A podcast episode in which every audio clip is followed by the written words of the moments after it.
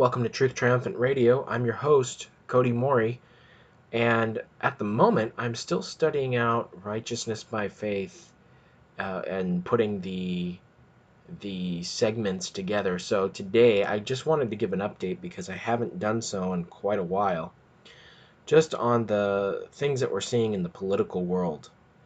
Uh, it's actually amazing to me to think how long things have gone on, relatively peaceful, but we we don't know how much longer that we have, quite frankly. I mean, there's a lot of ominous signs, if you will. And I think we're living in that time where the Bible says that uh, hurt not the earth, neither the sea nor the trees, till we have sealed the servants of our God in their foreheads. So there's there's a holding back of the winds of strife by the four angels. And I, I do absolutely believe that we're living through that time. And I believe that just because you see so many things on the horizon, there's war overseas. You've had just since the the left has gone so far left and so radical that even even liberals can't recognize their own party anymore. The obvious sexualizing of children, uh, which we've talked about a bit on this show. Um, it it's scary to see what's going on. The of course we all know about the the food shortages that have been sort of hanging over the horizon for some time. We've seen shortages. Anybody, especially who's working in a field where they require parts quite often, like myself in construction, we know that everything's on back order. Everything is it's much harder to get than it was a few years ago since the onset of COVID. So we're looking at all these things and we're seeing and we're trying to understand what's going on. Well, I just want to talk about this a little bit because what we're seeing in the political world to me and this is this is somewhat of a speculation but it's a speculation that is backed by scripture and the spirit of prophecy. And these are the way I see things. Now, I want to point out that just because I'm saying something like that doesn't mean I'm saying it's it's dogma. This is just my thoughts on the matter. Now, we've talked about Black Lives Matter, Antifa, all this stuff. And I've been saying for a long time, for a long time, that I believe that the plan of the Vatican is to cause so much disruption, unrest, violence, broken homes and families due to a lack of religion that people will slam into the other side. The pendulum will just swing back completely the other way. The Hegelian dialectic, folks, at work. And I think that's what we're seeing. I've been saying that for for years now. Anybody who's been listening to the show since 2020 is when we started the show. I've been saying that for years. I believe that they're they're they're herding people like cattle over into the camp of the conservatives, the camp of the right wing, and it's a catch 22 because the problem, the real problem with this country is that it's sinful. That's that's the true problem with this country. So we're going to be when when we're sinful, we lose we lose the protection of God and his blessing. You know, the, as the Bible says, righteousness exalteth a nation, but a, but sin is a reproach to any people. So whether it's left or right, it doesn't really matter. I think what I'm seeing going on is that the left is just going so radicalized that people they're they're they're they're becoming stinking to people. It's like a bad taste in their mouth. Especially liberals who you know have children and and they they just abhorred about this this whole sexualizing children and transgender drag queen story hour and all this all this abominable uh, things before God. And what we see, and we're seeing it, is people are being moved over into the right. We're seeing right waves everywhere. And while the left dictators are in their cities and in their states and they're crying peace, peace, and everything's fine and everything's great and we're handling everything really well, people can clearly see that the exact opposite is the case. And I don't think that that's not unplanned. And here's the thing, it's a catch 22. I said that a little er, a little earlier and I believe this is why. It's a catch 22 because I think that the Jesuit order, uh, the Roman Catholic Church, the Vatican, if you will, however you want to frame it, okay, the Antichrist power on earth, they don't really care in the end uh, whether whether or not people respond the way they want them to respond in regards to the radicalization of the left. Either America will respond to it and become ultra white right wing, which is happening. They'll become so abhorrent of anything that's to the left that they will they will just shun it completely and they'll be all for the right, which is happening. Either they'll do that, or if they refuse to fight, if they refuse to fight, it's a catch twenty two because then the then the communist side will completely take over, and they'll be in control either way. You see, th- the problem is, uh, we lose regardless of which ideology gets embraced by the nation. And I say we, I mean the country. So, what we're seeing right now is we're seeing a, a red wave. And I want to point out some things that I think are very important. Because I know there's some talk about the Green New Deal and um, and the Green Sunday Law and things like that. But I want people to remember that Mrs. White says that the people will pressure the politicians to give a Sunday law.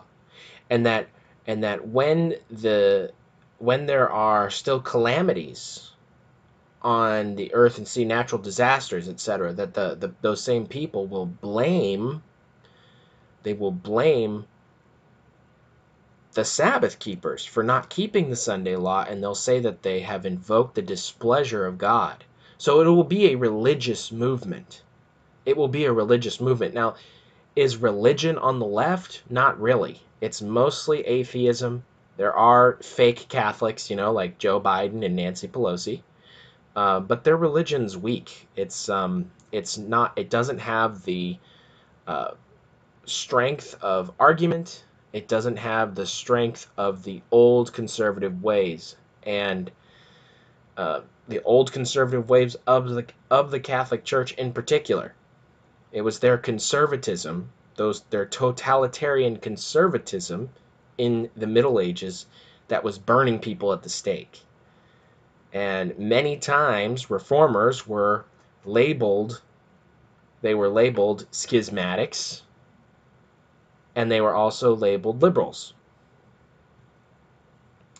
But interestingly enough, we have the same problem in the Seventh day Adventist Church. So more things change, the more they stay the same. If you're somebody who's sighing and crying for the abominations that be done in the midst of Israel, you'll be called someone who's not unifying, right? You're you're causing disunity and things like that. And so it's it's interesting the the same sort of ideas, which are ridiculous. The the reformers were not schismatics. They were trying to uphold the truth of God. The people that are talking about the apostasy, apostasy in the church today are those that are sighing and crying, the watchmen on the walls, giving the straight testimony, blowing their trumpets. They're not they're not trying to cause division. That's not the point. Even with me, with my disagreements with Walter Veith and others that I've talked to in the comment section, because I've tried to make myself more available because I know this was a touchy subject. But because of that issue, many people have labeled me with the same thing, just looking to pick a fight, causing disunity, you know, workers in the vineyard that are attacking each other. Well, folks, if one of the workers in God's vineyard sets sets fire to the vineyard, should the other vineyard workers come and try to put it out? Of course. Absolutely, of course. And this whole saved in sin thing, which a lot of people have embraced, I just want to point out this is this is denying absolutely denying the power of God and what he wants to do in your life. This is as far as I'm concerned the definition of having a form of godliness but denying the power. Now, when I was younger, I used to think that that meant that you were just sinful in general and you were calling yourself a Christian. Well, that's that's correct, but it's not it's not to the core of the issue, which is that if you are outwardly sinning openly and still claiming to be a Christian, you are actually denying the power of Christ to be able to help you overcome sin. And when the worldling looks at you and sees that you haven't overcome sin and you're somebody who claims to be a Christian, what chance do they have? You see, it's like taking the Lord's name in vain. You're claiming to be a Christian, but you're not acting like one. So it's a form of godliness, but it's literally denying the power of Christ to help you overcome sin. That's exactly what it is. Every sin to the point of perfection. And I am still working on that righteousness by faith, and I, by the way, I have not heard back from Walter Veith yet on on this issue. I emailed him on your behalf because of the urging of some of the people, and so I've contacted him. I haven't heard anything back, so we'll stay tuned for that. But recently, Joe Biden gave a speech on the soul of the nation, and it was extremely divisive speech, where he talked about the ultra MAGA group. Well, he didn't say that at that point, but he he was basically labeling those people that were pro-Trump, um, semi-fascists. He was saying that they were threatening the very soul of the country. Is probably one of the most divisive speeches that you could get from a president who claimed to be unifying the country and he's just become a whether he's a he's a joke to a lot of people um, or others he's just repulsive and he just continues to build on that and of course we can't really blame him so much because he probably doesn't even remember the speech immediately after giving it. And not that we can't he's he's chosen his path. He's been on this path for a long time. That he's held responsible for but i'm just saying that he probably doesn't even know what he's doing at this point. Um, there's you know there's there's gaffes from him all the time, but what I'm trying to focus on today is the heroes of the right. And I just want to point out some things that I think are very important. The heroes of the right are those who are standing against the insanity of the left right now. Recently, the Daily Wire, under Ben Shapiro, came out with a documentary. It was a very good documentary. Actually, I highly recommend you watch it. Um, if you're interested, it's called What is a Woman?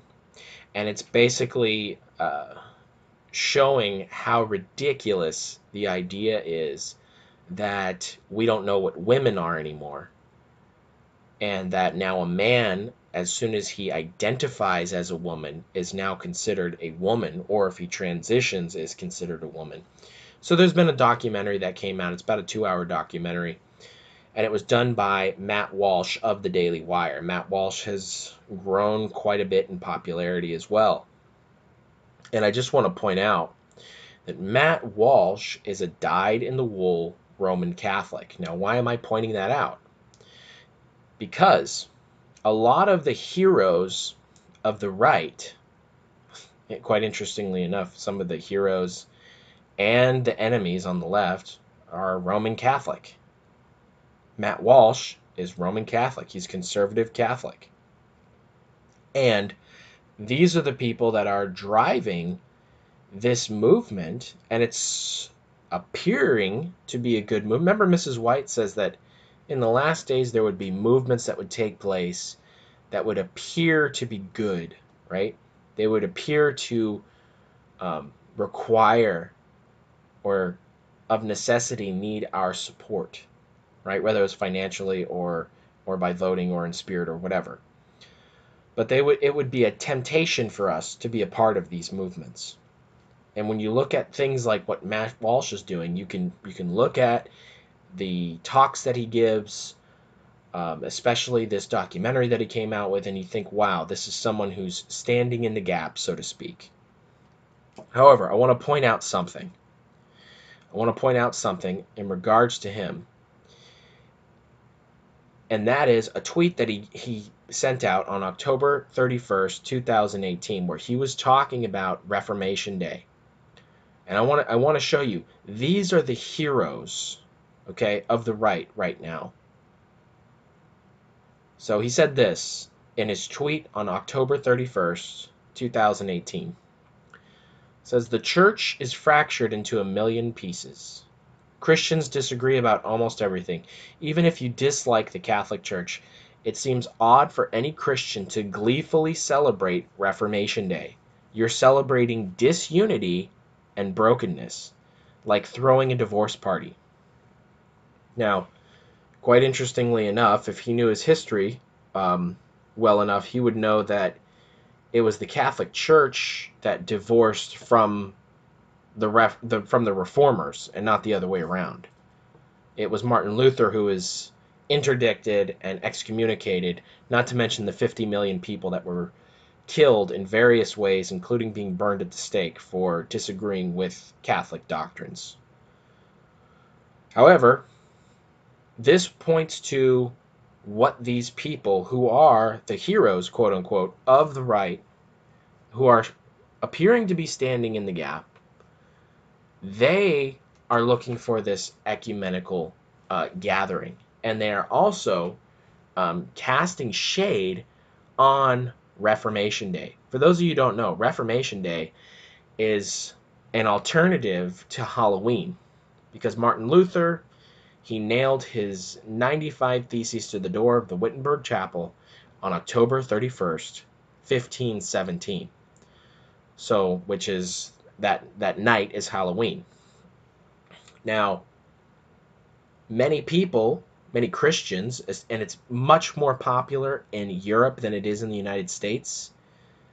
But many Christians who, whether they feel uncomfortable with Halloween uh, but they have children and they they want to they want to use the time and not and not have their children feel like they're missing out so to speak they take part in reformation day and they learn about the reformers which is a great alternative right? And it's it's been that way for quite a it's been that way for quite a while in Europe I understand. But now he's casting shade here on reformation day on the reformation uh, you know the Reformation, the, the the reason why the United States came up with the Bill of Rights and the Constitution, the reason why uh, England came up with a constitutional government, right to bear arms, which they barely have now. They've basically taken away all those rights in, in our day. But when they when they first drafted their constitutions and their rights that they had for the people, all the Protestant capitalist sort of environments that we've seen that have cultivated these nations of power, they've all come from Christian principles. Now, have they been used properly all the time? Of course not. But that would be that would be the the errors of man and not the actual system itself, which is the exact opposite with the communist system. The communist system is not one that is blessed by God. Therefore, it will always fail. And though it sounds good on paper, when you read something like the Communist Manifesto and it says, you know, to each according to their uh, need and also those uh, work according to their ability. Well, that sounds that sounds very altruistic. That sounds very good. However, it's never worked and it never will work because people people are trying to do something, they're trying to be righteous without God. It's a, always a very militant atheist movement. And whether you're whether you're Protestant or Catholic or Orthodox or whatever, many, many, many people uh, who profess a faith of some kind in the Christian doctrine have died at the at the gunpoint of a communist regime. Not to mention, once those are out of the way, they turn on their own people. And that's what you see happening in the left even right now. They they attack each other. They they attack each other for not being left enough. Right? Now another person who is who is part of the Daily Wire as well is Michael Knowles. And Michael Knowles is a Roman Catholic as well. And he has made the point on a number of occasions that that Peter is the rock upon which the church is supposed to be built. And it says it says that uh, in Matthew chapter 16 verse 18, according to Michael Knowles. It says, I say unto thee, thou art Peter, and upon this rock I will build my church, and the gates of hell shall not prevail against it. Now, Catholics have been using that argument for centuries now. Whereas what the verse is actually saying is that thou art Peter, that is a pebble. And then Christ moves, he says, You're just you're just a pebble, but upon this rock will I build my church. And the rock, who's he talking about? He's talking about the chief cornerstone. He's talking about himself. And you can see that much more clearly uh, in the Greek than you can when it's in English. And when you look at Scripture, it's very, very clear that every verse, every verse except for this possible one in question here. Like if this is if this is confusing to you, this particular verse, and you're unsure about it, one of the best things you can always do is compare the principle that's there or the, the symbol that's there with other passages of Scripture. Folks, I'm going to tell you right now every single passage of Scripture that is referring to someone as a rock, it's always God or more specifically Jesus Christ in the New Testament. It is never a person. Not that I've seen. If you go to Psalm chapter 71, verse 3, it says, Be thou my strong habitation, whereunto I may continually resort. Thou hast given commandment to save me, for thou art my rock and my fortress. Jesus said himself that he was the rock. He said this in the same book in Matthew chapter 21, just a couple chapters away, verses 42 through 44. He said, Jesus saith unto them, did ye never read in the scriptures, the stone which the builders rejected, the same has become the head of the corner? This is the Lord's doing, and it is marvelous in our eyes. Therefore I say unto you, the kingdom of God shall be taken from you and given to a nation bringing forth the fruits thereof. And whosoever shall fall on this stone shall be broken, but on whomsoever it shall fall, it will grind him to powder. Now you think about that in connection with Daniel chapter 2 and the stone that was cut without hands that was thrown to the earth. Well, it wasn't Peter, of course. It's Jesus Christ at his second coming, which destroys, hits, strikes the toes of, of iron and clay, and destroys the entire image, which becomes this chaff in the wind. It's like it's almost like vaporized. And then that that that rock, that stone that was cut without hands, becomes a mountain and fills the whole earth, representing Christ's kingdom. Peter himself actually says that Jesus is the rock. So it's interesting they the Catholics use this example and Michael Knowles is no exception.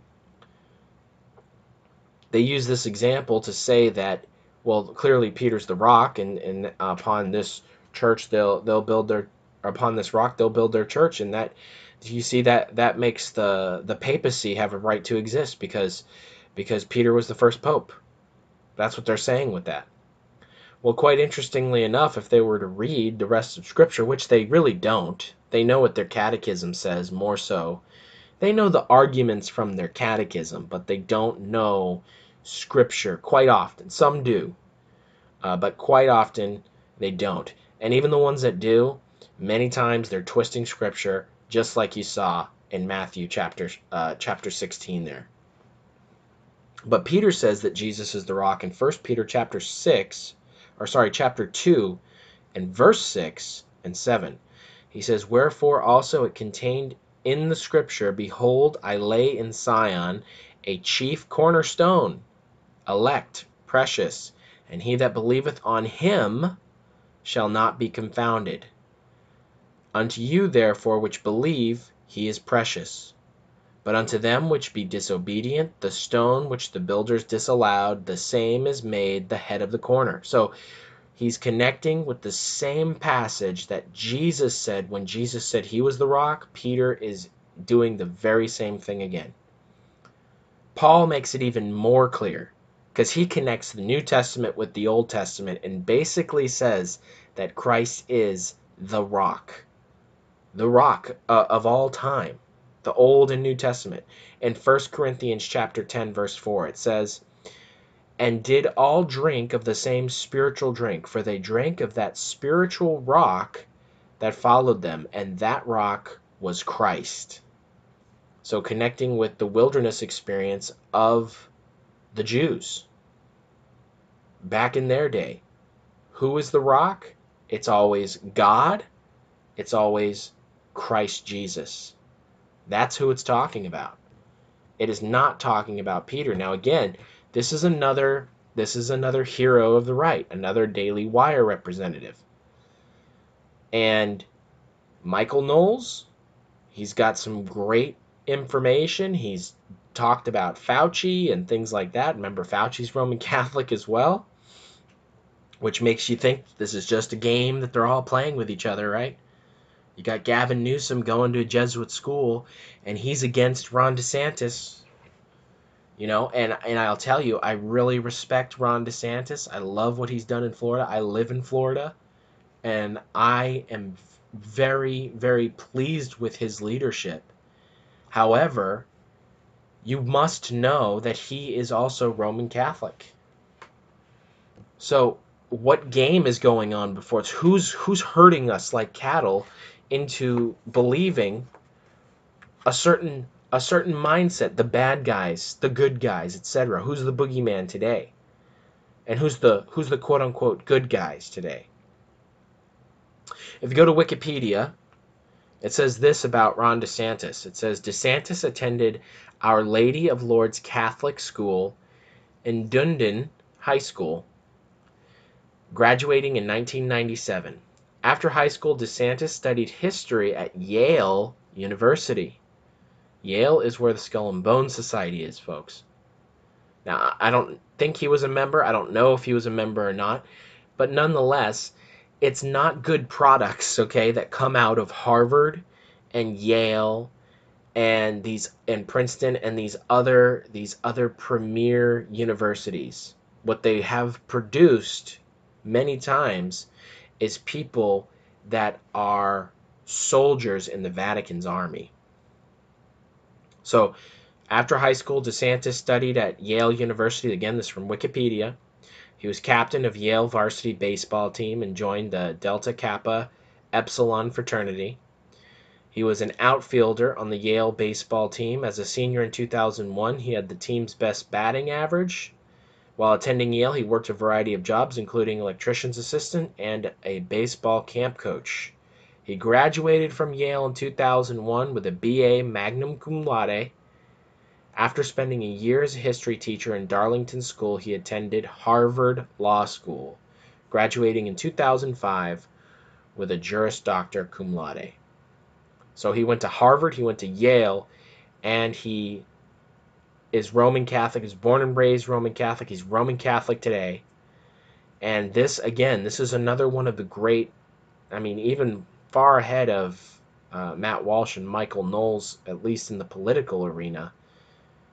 Uh, Ron DeSantis is somebody who most people really, really appreciate, trust, and like. But what if this is a Hegelian dialectic? What if you're being herded? What if you're being controlled by all of this into building up good guys and building up bad guys? And what if we are just pawns in the game? That's what I think's going on, folks. That's what I think's going on. And when you have individuals like Matt Walsh casting shade over the Reformation, Michael Knowles making the same garbage, um, out of context quoted passages, arguments to to support the idea of the primacy of the Bishop of Rome, and then the Roman Catholic hero Ron DeSantis, among others.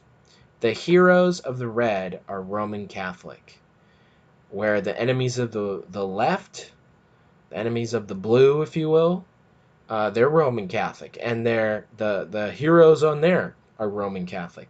You see, it's it's a lose lose lose situation. We just have to be on guard. I'm not saying that that Ron DeSantis um, is is not. It's not possible that he's an exception to this rule. Of course it is. What I'm saying is be on your guard. And I pray that he is. I pray that he is an exception to this rule. And I pray that he is one of the people that Mrs. White talks about that has been placed in the position that he has been placed in, and that one day when he hears the truth, that he will take his stand with the remnant. As Mrs. White says, some politicians will. So I pray that that's the case with all three of these men, but especially, uh, you know, Ron DeSantis, who would fit that particular symbolism given by Mrs. White. Well, it's not symbolism, but that that uh, vision or, or prophecy given by Mrs. White concerning politicians. I pray that Ron DeSantis is. However, what are the chances that he's the exception to the rule? Not very much. Usually that's not how these things are going. If if he is, then there would be a lot of people after him. Now, some could make the case that is the case. Some could make that case. However, even though Gavin Newsom has been quite against him, I know that his in-laws have actually given money to to Ron DeSantis. So there's some there's some things there. And I'm just trying to say be on your guard because the heroes of the right um, maybe should not get your full support without you using extreme discretion.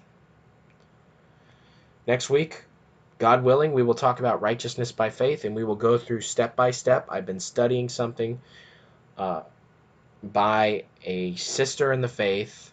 I don't know if she's passed on now or not, but I really appreciate her work. And I'm going to be picking up her torch, God willing and that is a woman named Margaret Davis.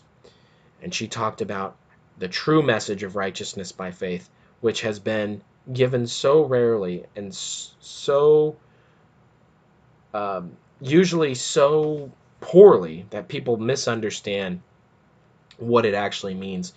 Margaret Davis's work, and you can look her up online for yourself and watch her Righteousness by Faith. It's only six parts. Um, you will have the true understanding of righteousness by faith is and how to use God's power to overcome sin in your life. And I am going to be walking through some of those teachings there.